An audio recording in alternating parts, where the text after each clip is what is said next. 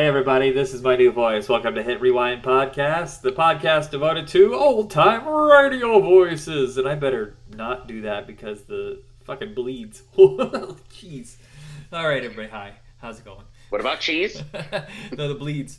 Um, Oh, these bleeds? I Those like bleeds. cheese. uh, this episode, we're discussing six films from 1990. Uh, we're finally into this year, everybody. Uh, I said that we were going to stop and do it next year, but we're, we kind of got caught up quicker than I thought.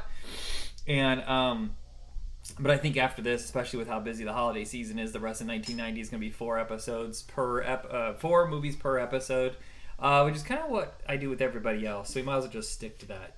Um, so this episode, I will let Jacob guiding me because I have no attention span and I can't remember the list, even though he just told me.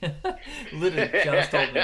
I'm at the end of a long vacation and I kind of want to just go back to bed. I've been eating like a fucking pig, watching all sorts of crazy movies. And I apologize if I'm yawning. That's also my sultry voice, ladies. Hello. Wake up! I got. we don't know the words. I don't know the words. I- to You know what's funny is I can. I can't either. I just love the song. I can listen to a song a thousand times and still not know the words. It's r- absurd. I know they go so fast. It's Well, like, I have a, I have a coworker admirable. that has photographic memory with songs, and I have a pornographic memory with you know songs. Well, yeah, that could be easy. I make dirty versions of every single song.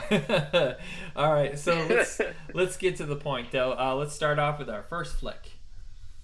Yeah, I wanted to get this one out of the way. I felt like it was the weakest leak of the bunch. Uh, Joe versus the volcano.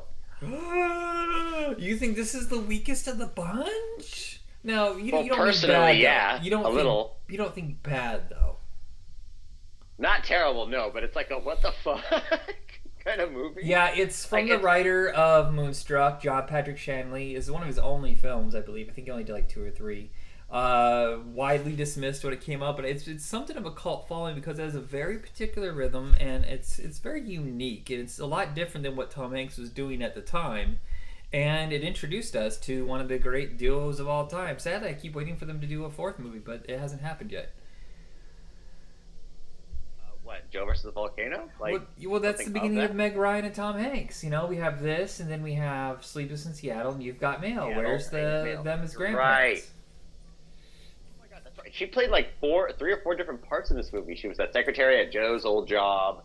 She played um, one of his couriers, like you know, the rich man's daughter. Yeah, Lloyd Bridges. and then I there think, was right? the other. Yes. Oh god. Yeah. It was definitely bizarre and a little out there, and I'm like, okay. or heck, it just, the one scene that does get me when it's like they're on the yacht and they're heading to the island, and they're fishing, and just Tom Hanks, his physical comedy, like trying to reel in that fucking big ass fish, and then it turns out to be a hammerhead shark. Yeah, I just I- the way he's just moving around and like trying to gain control of it, it's like it's all him, and Yeah. it was just absolute genius. I, I feel for his character so much because I have been and am currently in one of these kind of jobs. It's not as bad now, where it's just like this re- repetitive horseshit in a job. You're so miserable and you feel sick all the time because of it, and a lot of it's just mental.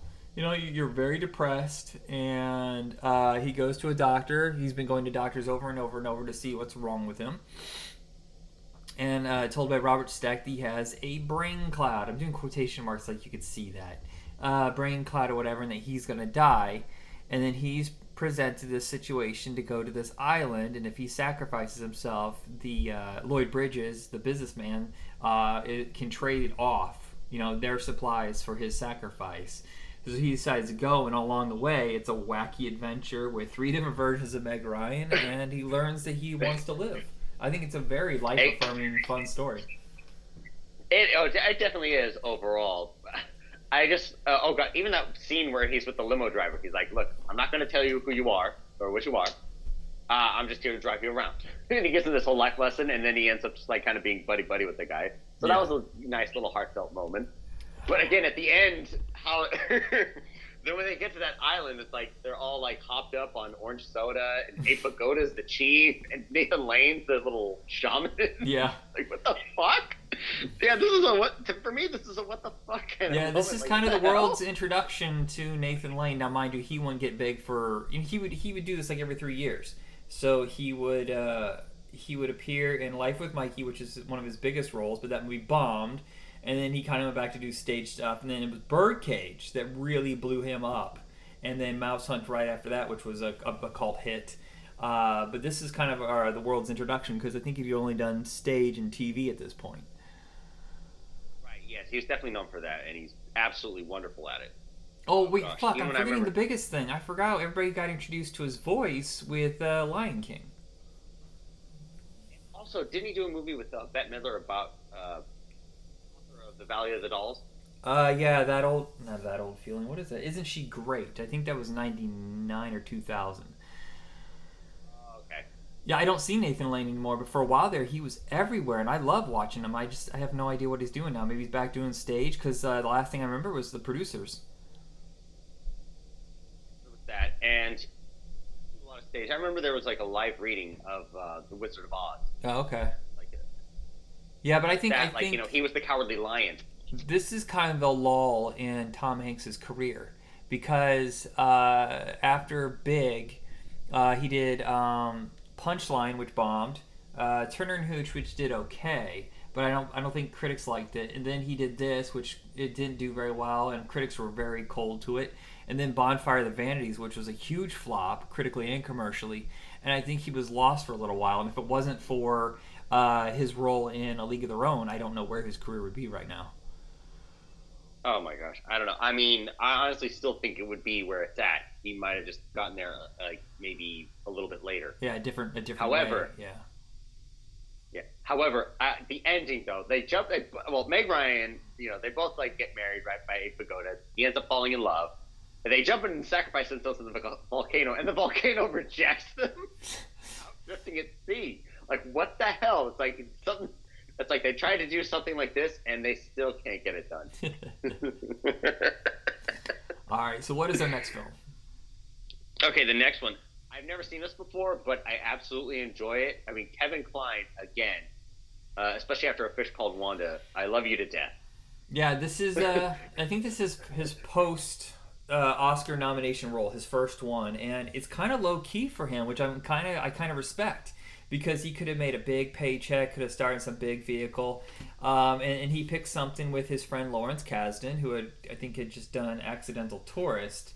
And got together Mm. just a bunch of really good actors to play a very low key story set basically in one yes. house in one bar. And it's a true story of this uh, lady who wants to kill her husband because he won't stop cheating on her. And she involves her mother um, and uh, the, the young man in town that's in love with her and two fucking idiots. Gloriously wonderful idiots. Uh, played by uh. William Hurt and Keanu Reeves. And it's, oh my God. I don't know who's better. Th- This is a movie packed to the hilt with great actors. Joan Plowright, um, uh, River Phoenix, River Phoenix. and why am I forgetting Tracey Ullman? Um, Yes. Oh God, yes. Tracey Ullman. I absolutely love. yeah, her. and there's She cameos so throughout well. it, uh, but it's mainly those guys, and just the fact that he fucking won't die. he just won't die.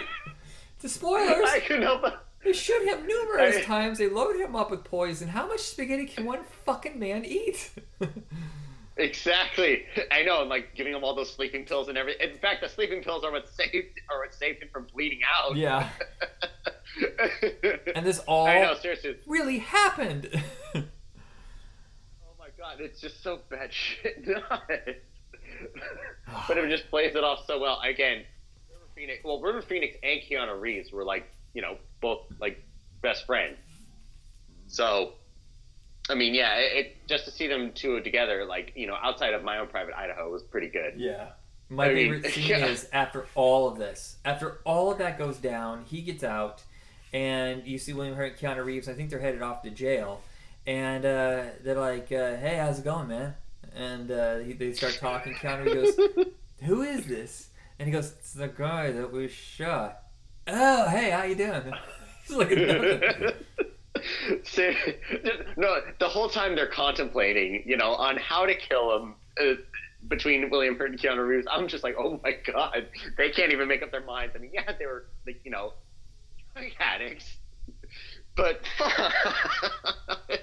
if they're all getting philosophical about, you know, what if he's like, you know, judging us? What if he's gonna come back after us? All this shit. I can't stop laughing. Yeah, it, it's it's so good. It, but it's good that and uh, uh, uh, to, uh, Joe versus Volcano are kind of forgotten. I think. Right. I will say this about um, I Love You. I just love how it starts off with Kevin Kline just going in, um, confessing, and just saying like I cheated on my wife seven times. No, wait, no, that was that many times that week. And this week, and no, this week I cheated on her this many times. It's like Jesus. Yeah. and then he actually sleeps with um, Phoebe Cates, who's his actual wife in real life. Yeah, and uh, uh, I think Victoria Jackson's in this. I can't remember who played the cops though. I feel like Philip Bosco may be one of them, but uh, and they're just trying to figure out what's going on, and the story gets around. It's, I just thought it was a really funny little tale, and, and nothing big, but I just it's a very enjoyable uh, cast. hmm And it made me want to eat pizza. Yeah. All right, what is our next movie? Okay, next one. Does um, speaking of pizza, of course, this was one of my favorites growing up, and I still love it to this day. Uh, Teenage Mutant Ninja Turtles, the live-action movie.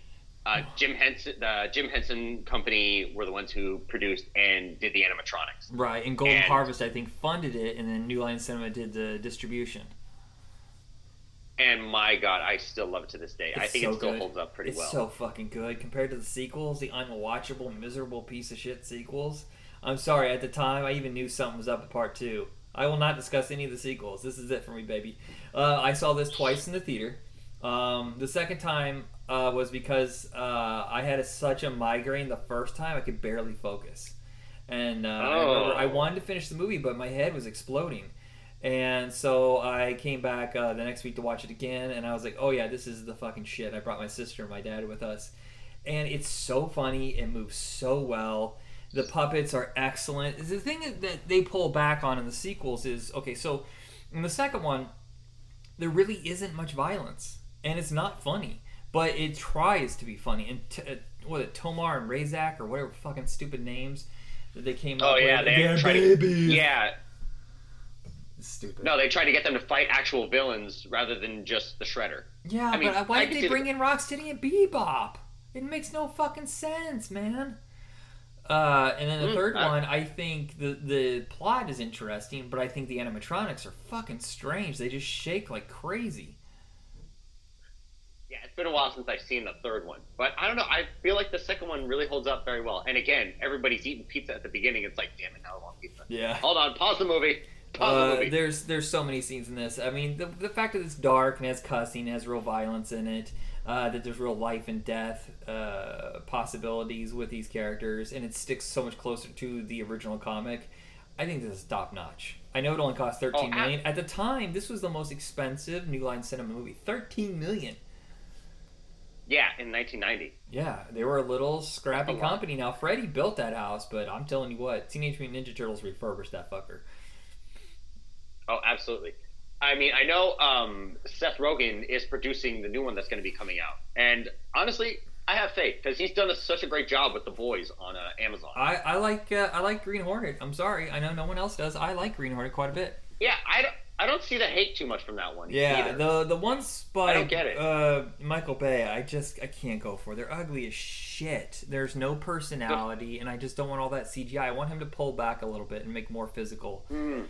But I really think Jim Yes, I- Henson came through. He gave him so much personality. To this day, um, I still remember like how the mouth movements were so good. Oh God, I know. Seriously. Again, uh, just Jim Henson. He was a work of. He was a genius. Yeah. Let's not deny that.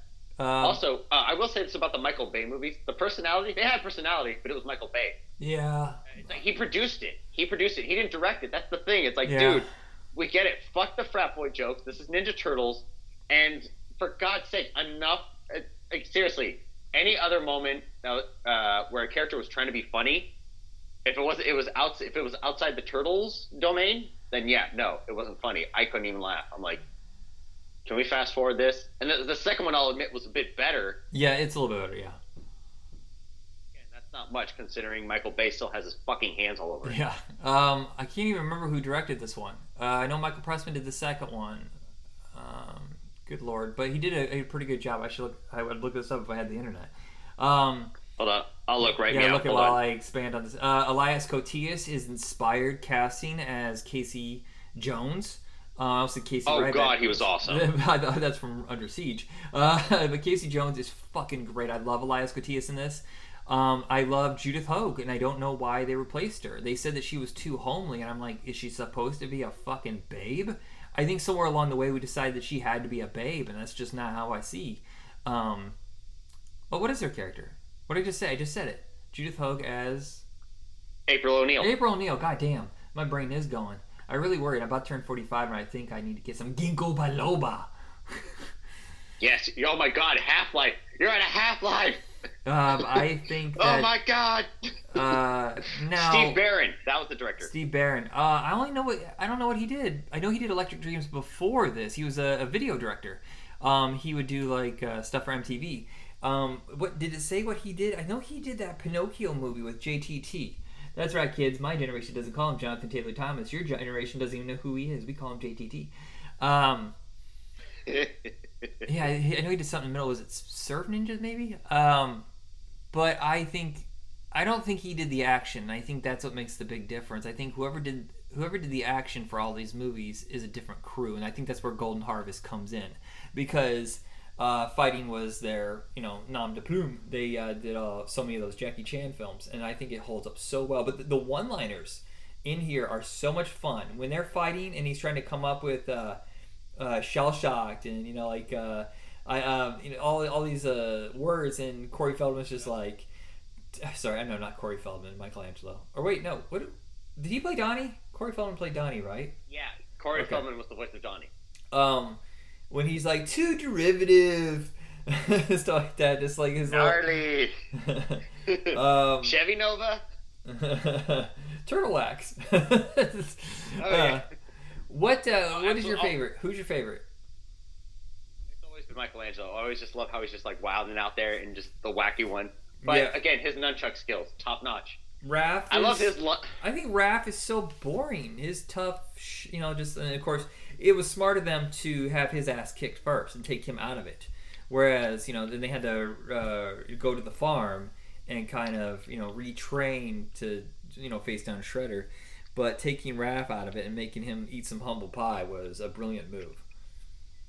oh, absolutely. Yeah. No, of course. Raph was always like headstrong and just defiant. I mean, I mean, he was like the toughest of them, Yeah. and they need him for sure. But needed to be smacked in the face. Yeah, but also it forced Donnie and, and Donnie's my favorite. Uh, Donnie and Mike to grow up a bit, you know. Uh, and then uh, Leonardo, of course, is the you know the leader, the cool, calm, collected one. Uh, I would say the most boring of all of them, though. Um, Oh, he has. And- oh, of course, he usually has to be. But yeah, there is one scene. Um, again, honestly, it's uh, cemented in my mind whenever the song Tequila plays when they're doing the little dance. Yeah. That, the Pee Wee Herman dance, and um, Sandlot when they're on the little tilt a whirl after chewing tobacco. my Those uh, three scenes I are had again ingrained. I had this uh, I had this soundtrack. I listened to it nonstop. Um, every time I think of this movie, I think of that part where they go to the underground uh, hand shelter. The foot, the Mm. foot, not the hand. That's from Daredevil. That's what they were spoofing. The foot clan uh, and their underground headquarters for the teenagers, and they're skating around and stuff like that, and they play that MC Hammer song. Do it, do it, do it, do it, do it. It's my body, what that body, whatever. I, I always remember that. Um, but of course, the big one that come out of this that actually made the top 40 was the T U R T L E Power, uh, which is burned into my head Yeah. forever. But it's so funny because there's certain people who know that version, and then there's a big group of people who only know the cartoon theme song. Oh gosh, yeah, the cartoon theme song was indeed uh, iconic, legendary. But this, uh, I think this uh, score, the score itself, I think was just very memorable. Oh yeah, it's uh. Do you, I mean, you were what three? Were you two or three at the time? Eighty-eight or eighty-seven? I can never remember. I was born in '88. I was two at the time. Okay, so you I- don't know the phenomenon that came after this movie. The cartoon did okay. There was a miniseries, and the comic book had a lot of buzz. The fact that they even put $13 million into this is insane because it still wasn't a mainstream hit. The toy line and the shirts had just come out as the movie had come out. I wore a Teenage Mutant Ninja Turtles shirt a, a sweatshirt, and nobody knew who the fuck they were, and they made fun of me. Thought I was a child. I was I had just turned 13, and I hid it under the sink, pretending that I wore it to school because my mother's like, "We're not wasting good money on sweatshirts that you won't wear." so I would go to school in a t-shirt and freeze my ass off. Um, Okay. sorry, that was a side note. But what? I was like, those bastards. The uh, They and of course, of then of course, like a month later, everybody's like, "Ah, Teenage Mutant Ninja Turtles," and it came back out. um, but they were on Pizza Hut special stuff. They had a band going around. They were on Oprah. It was just a mega bomb, and I can't believe a mega bomb as in pop culture wise. Um, I just can't believe it was almost as big as the Batman uh, phenomenon a year before. God. Seriously, and that took that like perfected the summer blockbuster. Yeah. Set a standard. Uh, what is 130 million? I think this brought in in America alone, and it just Whoa.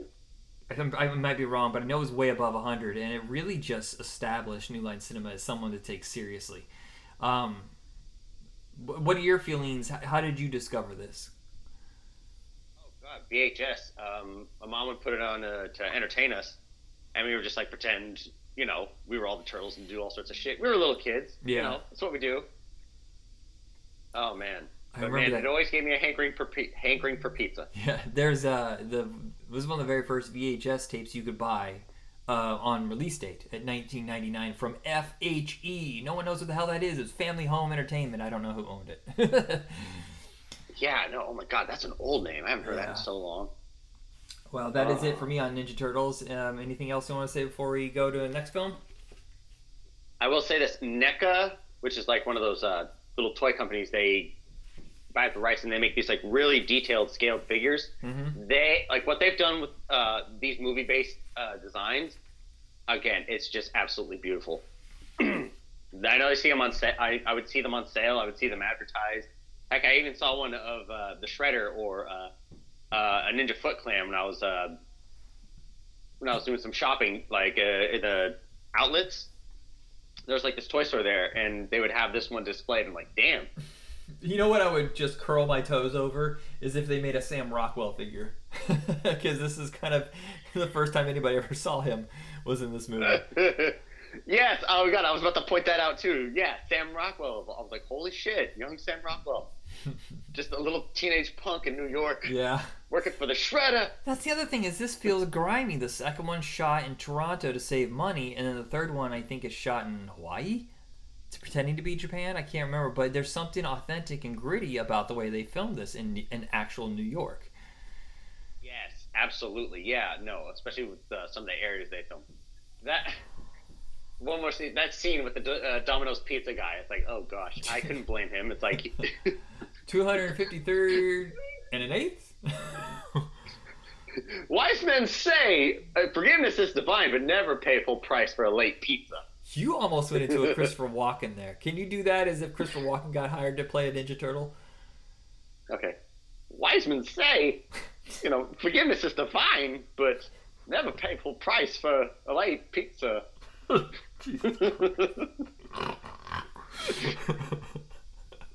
my god, I would have loved sorpresa, sorpresa. All right, what is my next movie? Next movie, oh, uh, I, I I watched this. Um, I think first time sophomore year in U.S. history class, and it was Memphis Belle. And I, think you're gonna tell, I was hoping you were gonna say Total Recall. Damn it! oh no, I'm saving I'm saving that one for like I'm saving that one for like second to last. Okay, okay. that would hilarious. Or actually, no, I'll sa- I'll save that one for last. I, I got my teacher. Uh, I convinced my teacher to let us watch Gremlins 2 in English class once. That was fun. ah! Oh my god, that's so good. That'll be coming up in our next episode for sure. Um, yes, I love it. Uh, yeah. So Memphis Belle, I think, is one of the great unsung World War II movies. It's, I think, someone at the time criti- criticized it for being Young Guns, but the World War II version. I was like, how the fuck do you see that? All these young actors playing. I was like, yeah, who do you think served in World War II? young people. Exactly.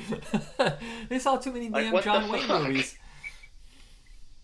Exactly, I know. It was just ridiculous. It was ridiculous. But it was a quite a cast of characters. You got Tate Donovan, you got Matthew Modine, each playing the part respectively. Billy Zane. Billy Zane looked like Tony Stark. Yeah, I was actually shocked. Yeah, whenever, whenever I see him, I'm like, oh wow, that is a look that works for him.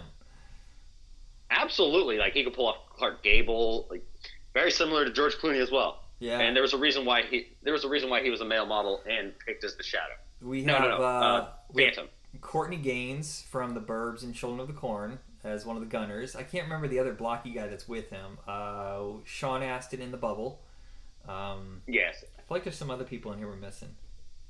there was the guy who played. There was Virgil, he, and then there was the other gunner. The other gunner who, uh, the one who got graced in the leg. The one who, uh, he had the sign on his back that said "didn't get laid last night." That one.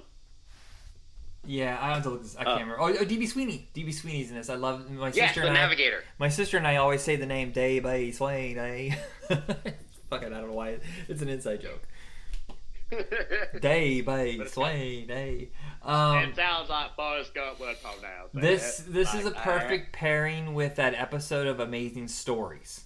Uh, I think it's called The Flight, um, where uh, it's Kiefer Sutherland Kevin Costner as the pilots, and and uh, uh, Oh. Casey Siemaszko stuck in the bubble. Did you ever see this episode? No, I haven't. Um, I believe it's the third episode. Spielberg directed it, and it's uh, they're in they're in uh, a battle, and the landing gear gets blown out, and Casey Siemaszko gets trapped inside the bubble, and they have to land. They're running out of gas, and they're going to end up killing him. And uh, well, something magical happens to save the day. It, it's one of the best episodes, um, but it, it's uh, it's it's a unbelievably good episode. It pairs very well with Memphis Belle. Also, if you've seen the new movie Shadow in the Cloud with um, Chloe, uh, Chloe Grace Moretz, that also goes very well. But that has more of a sci-fi bent because there's a gremlin on the plane.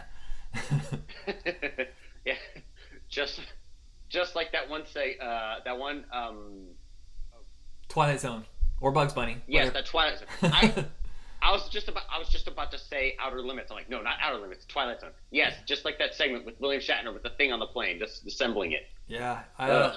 but with this movie, I think it just really gives a good portrayal of something you should, you hadn't really seen in movies. There's not a lot of, uh, and I mean, you know, current within like the last 40 years that's were, take place on the plane. There weren't a lot before that. They're usually dogfight movies, you know, um, Mhm. but about a bomber and their mission. I think Michael Caton-Jones is a very good director from England who I think handled this very well, very stylized, very tense um, and uh, emotional. And I, I think it's one of those more humane World War II movies in a time when we were all about blowing people up. We're in that Reaganomics, you know, just ramble go in and yeah. Oh, absolutely. It's- no, I, I yeah. concur. Like it was definitely one of those feel good ones, and just getting to know each character personally. I, I like how they use John Lithgow, you know, the one interviewing them and trying to bring their story to you know people at home, you know, to again sell more war bonds, you know, for war all that you know profiteering and making money and all that, you know, Yeah, just yeah. to get all this shit going. But um, again, yeah, I just like how later on. yeah. I'm sorry, you cut out. David was? Strathairn? Yes. Yeah, David Strathairn, that was his name. Yes, the one who was like overseeing the, the, the base commander, who was like telling John Lithgow, it's like, look, dude, you can't just keep using these kids like that, all right? Look at, and he has to show him the letters to make him realize, like, dude, let them, let them have uh, their relaxation and their time off once this thing's over. Especially considering that last mission they flew really just shook them. I mean, Eric Stoltz was wounded. Oh, right. Eric Uh, Stoltz is. I forgot. Yeah. The, yeah, and then of course, uh, just every little thing spooked them, especially after seeing that last plane crash at the beginning of the movie. It's like, fuck, that could be them on the next trip. But they try not to think of it. Yeah. Except, and then there's that one part that I found extremely funny was the tomato soup. It's like, I'm, oh my god, someone's hit. It's not my blood. It's not mine. It's just tomato soup, Captain. Yeah, this is also based on a true story. Uh, I can't recommend it higher. It's so damn good. It's in my top five World War II movies for sure. Oh god, and uh, Harry Connick Jr. Oh He yes. God, this cast is so huge. It's amazing. And again, he can croon. Like that's the first time I, dis- I think that's the first time I actually discovered him and, and like you know heard him sing. I'm like, dang. Oh great. right, because you He's probably really had seen this before when Harry Met Sally, which is how everybody got to know him. He was in Harry Met Sally. He's not, but I- he did the soundtrack, and then I remember when that came out, everybody was talking about who's this guy who sounds like Frank Sinatra, and he's on all the talk shows, and that kind of led him to being cast in Memphis Belle. Mm. Oh, okay, gotcha. All right. Yeah, and it worked out really well for him too. I mean, again, yeah, uh, it's definitely a movie that should be watched like you know during. Uh, as I say, as, as I watched it, uh, sophomore year in U.S. history. Yeah, well, I mean, we just passed Veterans Day. It's a good, it's a, it's a fall watch, uh, for sure. Mm-hmm. Um, okay, now next movie. Uh, we're almost there. We're almost there. We got we're, we're got two more left, man. All right. The final stretch. Okay, this one, another um, comic strip adaptation, just visually beautiful in every sense of the word, and just play. I, again, I still think it holds up, and just everything they've done from practical effects to makeup just really made this entire world come to life. Dick Tracy by Warren Beatty. Fuck, saw this in theaters. Blown away by it, but there is something in this that bothers me now that didn't then. Al Pacino leaned into this character for the rest of his career, fucking career, it seemed. Jesus, all the yelling Al Pacino. He got an Oscar nomination for this, and all of a sudden he's like, "Hooah! I gotta do this all the time." If you work for lips, you will not work for me.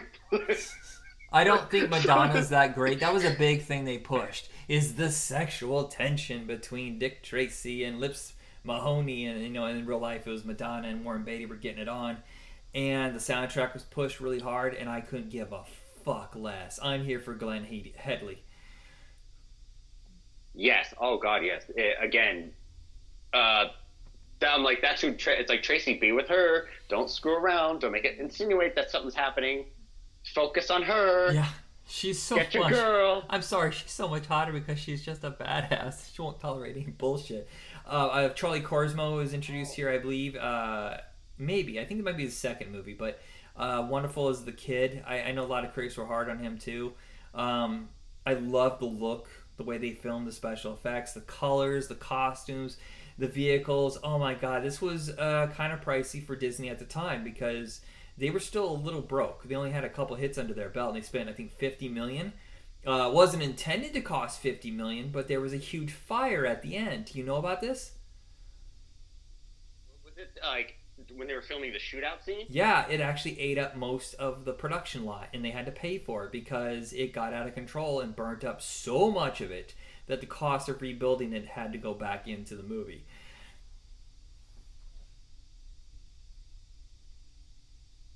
Are you there? I know. Oh. Yes, I'm here. Sorry, you cut out. You, you. I don't know if you got a new uh, microphone over the last few episodes, but you have this wavering kind of in and out. I don't know what that's about. Anyway, uh, as I was saying, last time I was at Disneyland, I did see like an old model car, and inside of it like had this like prop uh, newspaper ad with um, Dick Tracy on it. I'm like, oh shit. So there's some memorabilia still That's there. cool, yeah. Because at the time they pushed this so fucking hard, just like Batman, just like Ninja Turtles. They really thought they were onto something, and it just didn't sell. Most of this stuff ended up in the clearance bin, especially those giant figures, the ones with the real clothes and stuff like that. Well, real in, in quotation marks clothes, um, and real hair. Again, quotation marks hair.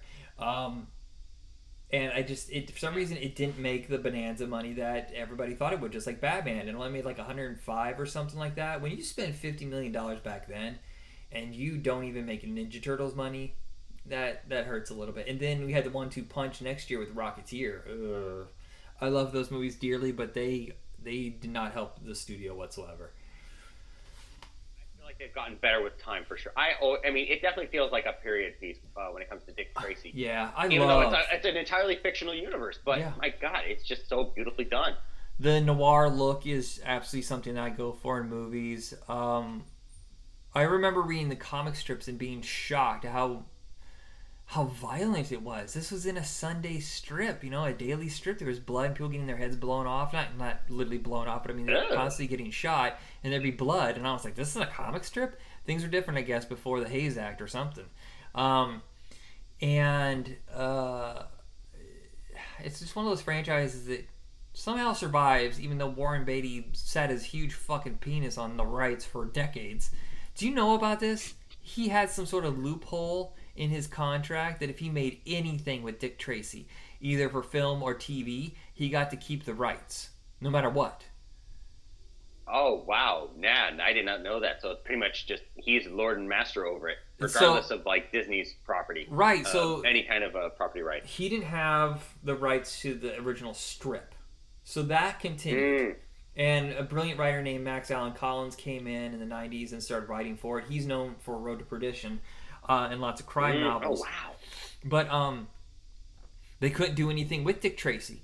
And just as the rights were about to come up, um, you know, so they could get him back and sell him to somebody else who would do something with it, fucking Warren Beatty hires Leonard Maltin to do a special for AMC that aired once, like at midnight on a Tuesday, and it was an interview with Dick Tracy, as if he was a real person reflecting back on his career with Leonard Maltin. Dick Tracy's a 1920s character. Leonard Maltin, what the fuck? He wasn't playing. Leonard Maltin was not playing a fictional character. Leonard Maltin was playing Leonard Maltin, and that's how he got to keep the rights again. But I'm somewhere in the last five years or whatever, he finally let it go. He finally let it go. So there's comic books again of it again, and I just I just don't know if anybody ever do a TV series of it, but I would love to see a continuation. Oh John yeah, Hamm, somewhere Disney. John I mean, you think Disney Hamm. Plus could do something? Yes. Oh God, have you seen all their announcements lately? N- uh, caught bits and pieces. They they say anything about Dick Tracy or Rocketeer? They, they are doing a new Rocketeer, right? Or did it give up? Not that I'm aware. I didn't hear anything about Rocketeer, but I heard some stuff. I mean, they showed some clips of She-Hulk. They showed some clips of Moon Knight. A lot of their Marvel properties. Uh, they did mention some behind-the-scenes stuff with Willow, okay. and I'm kind of intrigued by the supporting cast. So I'm like, oh God, this okay. I'm I can't wait to see this. But it, I just love how it's like this meta version of Warwick Davis, where he's just like over these little kids, and he's trying to make it about him. uh, speaking of, I love how he makes fun cast, of himself. It's great. This cast, Dick Tracy or Warren Beatty, must have cashed in all of his favors to get all of these people to show up. James Caan, Al Pacino, Paul Dustin Hoffman, um, Madonna. Um, trying to remember. Uh, shit, he was in Princess Bride. Why can't I think of his name? Uh, uh, fuck. Uh, Neil Montoya and Mandy Patinkin.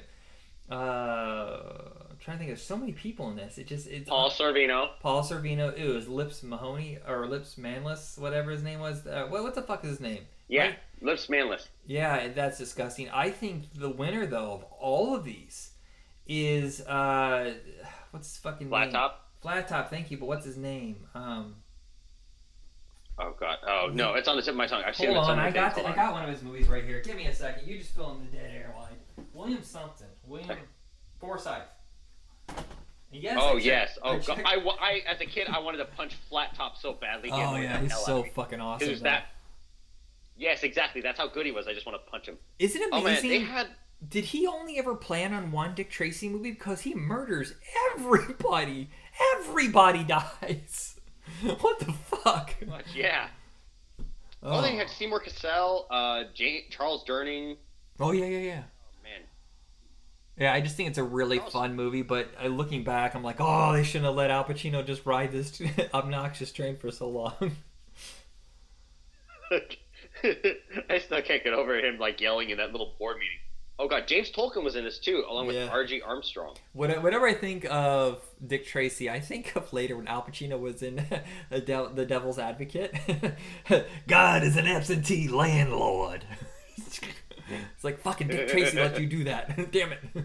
Oh, Dustin Hoffman is mumbles. Baby goat? Is he saying baby goats? What is he saying? they slow it down. Uh, uh, yeah. Big one, maybe do it. Big one, maybe do it. Um, all right, so what? fucking blubbering and crying. what is our uh, final film? Our final film is a Paul Verhoeven, and for me, I grew up watching it as well, and it has one of the most the smallest yet most memorable little uh, tidbits in sci-fi history. Uh, a three a three boobied woman on Mars. Total Recall. Fucking stupid moment. That's still ridiculous. I, Paul Verhoeven is the only director I know that was given bazillions of dollars to make movies that were fucking making fun of us. Seriously. RoboCop is the one that's not. It's funny and it's satirical, but it doesn't seem like he's fucking with us. After that, he was like, "Yeah, I'm gonna take these studio movies and just screw with everybody." I like a Starship Troopers, Showgirls. He is he is what Uwe Boll wants to be, but Uwe Boll doesn't have the talent or the sense of humor. There's something so exactly. goddamn gloriously insane. I even like the Total Recall remake but it sticks closer to the book and it's not funny and it's not outrageous. There's something so memorable about every crazy fucking choice made in this movie, and it could have been so boring. It was almost Richard Dreyfuss in 1982. Can you imagine? Oh, gee, no, uh, uh And it- absolutely not. Yeah, and in 1988, it was almost Patrick Swayze, and then it ended up it's Arnold Schwarzenegger's hand. He's like, "Yeah, I got to do this." Yeah. Oh, I will have a lot of. Do you think this is the real Quaid? It is. Uh, that part is the So only many part. memorable lines. That is the only part of the movie that doesn't make sense to me, and I almost don't care. Look, I, it's a movie with insane rules, and, and none of it's real. I get this. There's a part where literally a, a shitty head is pulled off another person's head, which also looks shitty, and I will take it because it's Rob Bottin's effects, and it was before CGI, and he just did what he could. Um, but there's a scene when, like later, when they use that hologram material. Do you remember when they open fire? and they're not hitting each other. They're literally across from each other, shooting at the Quaid what the hologram. hell? How are they not hitting each other? That would have been hilarious if they just wiped each other out. A fucking and then, uh, and then they changed the rules later. Because remember when I can't remember her name, Rachel Ticotin's character. Um, yes. Oh God, yes. But she pulls Melina, that. They oh. shoot each other because she's a hologram. So I'm like, wait, wait, wait, wait, wait, wait, wait, wait.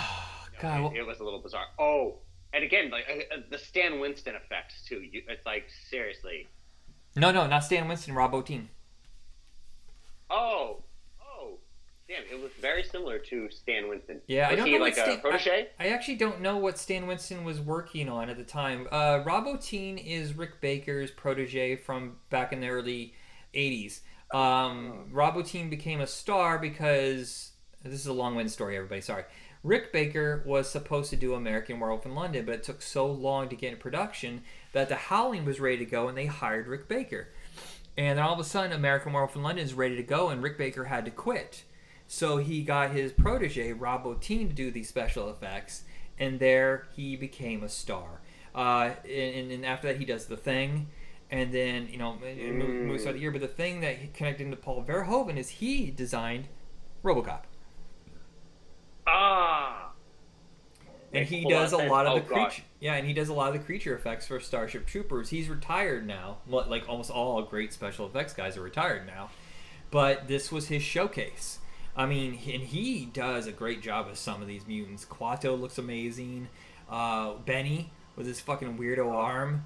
Um, Benny. the the three tit thing is still so stupid. But I like uh, what's the guy from Breaking Bad? I can't remember his name, the bald guy, but he has a piece that goes over his eye, and he has to wear that the whole time. Looks like half his face is melted.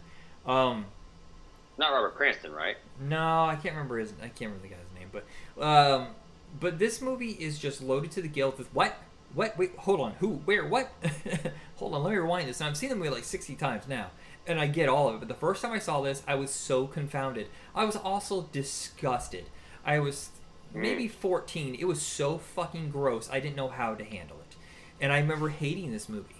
And then like four years later, I saw it again on a VHS tape my friend made with. Um, oh no no no no no no! It wasn't with Universal Soldier. This is one of those uh, where you'd find it at Kmart for five bucks. Back then, a five dollar movie, brand new, was almost impossible to find. But the company was going out of business, and they desperately needed to sell copies. So that. But yeah, then I watched Total Recall a bunch, and I fell in love with it. Oh, absolutely. I can't help but fall in love with it, especially with Arnold. The Arnold's like um, some of Arnold's lines, just like just from saying Benny or um, Get your ass or screw you! oh no, shit, shit, drive, drive, Johnny Cab. I'm Mr. Johnny Cab. How are you? Robert Picardo, that's who played the voice of Johnny Cab. Uh, or the part where he has to pull the thing out of his fucking nose. Oh my god, how did it even get Oh, up there if it's so big? How does it get in there? get your ass to Mars. Uh, this is a Mars Michael- quickie divorce. Uh, or what is it? He goes, Do you want slutty or demure? Slutty. Demure. Fucking. When he's trying to remember.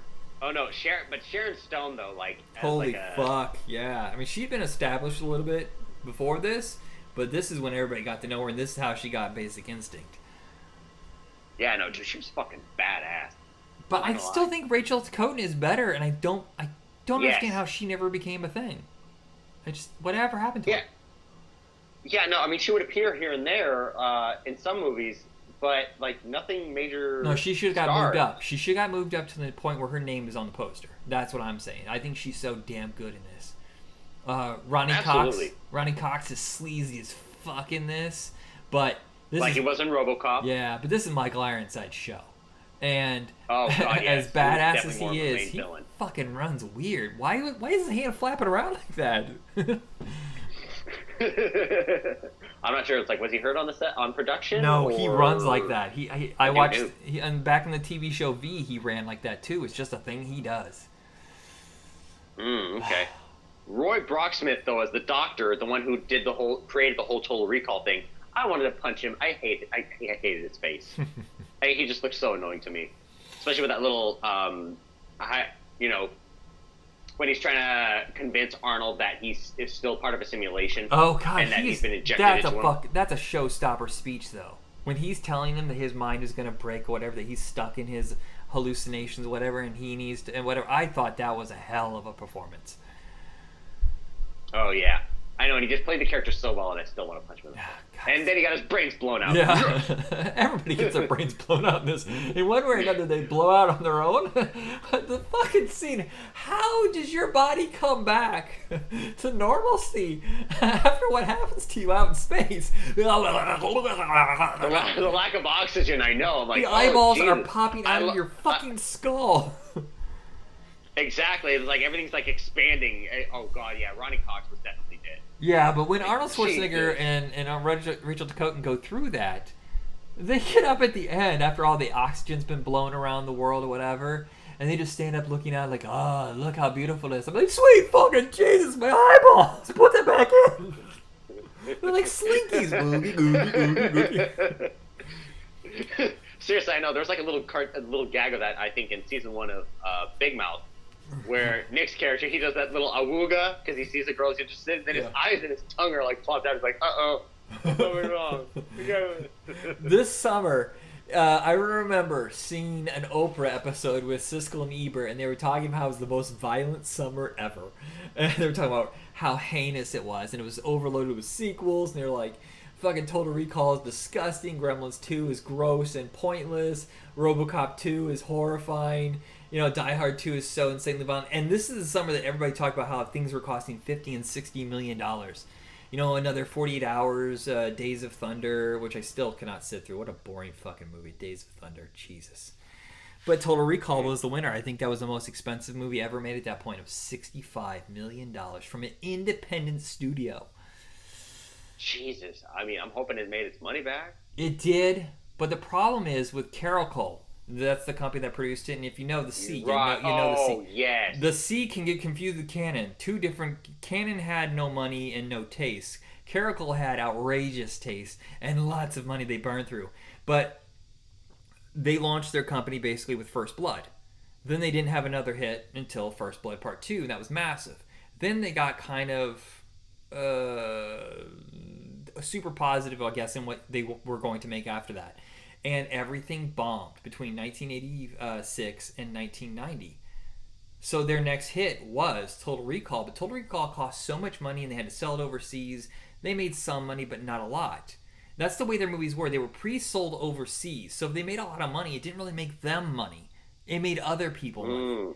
And that's you know that company Millennium that does like the Expendables and stuff like that. That's how Yeah. they make movies. They pre-sell the movie overseas so that the cost isn't too much, but they also don't take in much profit. So what eventually did them in was that. And then Cutthroat Island cost a hundred million dollars, and they Oh, made God. and they not only made nothing, they went into the neg negative big time, and that destroyed the company. They were really only around for 15 years or uh, 13 years. My math is terrible. Um, but everything they did was so interesting. Extreme Prejudice, Johnny Handsome, Total Recall, of course, the, the Rambo movies. I, I only like the first one. Universal Soldier, Cliffhanger. Uh, it just goes on. Stargate, stuff like that. Wow. Yeah. No, that definitely is like quite quite an amount of taste. I mean, shoot, I enjoy Stargate. Yeah, some most of their movies were sold to other studios though. Uh, like Universal Soldier and Total Recall, TriStar released it for them. And so the rights are always out there. Lionsgate or somebody has the rights for it. But there's some movies they made on their own. They didn't pre-sell. They did them for just a few million dollars. They released them themselves, or or they went with a company that went out of business. And that's why you cannot get Fright Night 2 on DVD or Blu-ray because Carolco produced Fright Night 2. They put up the money, and they mm-hmm. in the company they distribute it with, the rights are lost somewhere, and that's why you can only get a bootleg off of YouTube. So sorry, kids. God, Carolco is such a fascinating company because they didn't do themselves in with tons of cocaine and crazy bad ideas like Cannon, but it takes some it takes some fucking balls to make this, and then the next year go, yeah, James Cameron, here's a hundred million for Terminator 2. We don't know if anybody's to show up to make that money back, and that that's fucking balls, man. Oh god, yeah. And Terminator 2 was uh, again better than the first one, uh, Mm. according to most people. I Yeah. absolutely enjoyed it. That's the one I grew up on. The first one is my favorite, um, but the second one's pretty good. I, I that's a franchise we get to next year with Terminator 2. Ah, ah, ah. Um, so Ah, that is yes. it with these six movies. Uh, we're going to switch to a four movie uh, format from now on, I think. Unless we end up with like an odd number, like if there's only five movies left, we're just gonna do five. But um, so Gremlins 2, um, Quick Change. I have it right here somewhere. Where is it? Gremlins 2, Quick Change, uh, My Blue Heaven, and Air America with uh, Mel Gibson and Robert Downey Jr. Aha! Oh gosh, always good to see Artie Jr. All these movies bombed, and I think they're all worth watching. Ouch. Yep. Shame. Yep. Hmm. Oh yeah, Air America, another Carolco movie. Oh shit.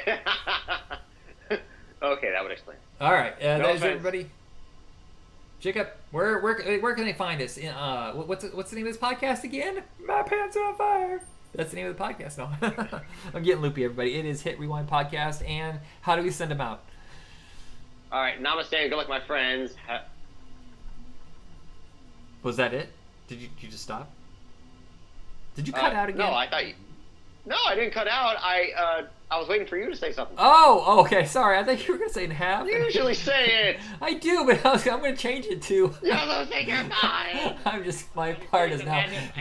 Get your ass to Mars. Get your ass to Mars. Get to the chopper first. to get you to Mars, come with me to the chopper if you want to live to get to Mars. Hold on, I forgot my keys. I'll be right back.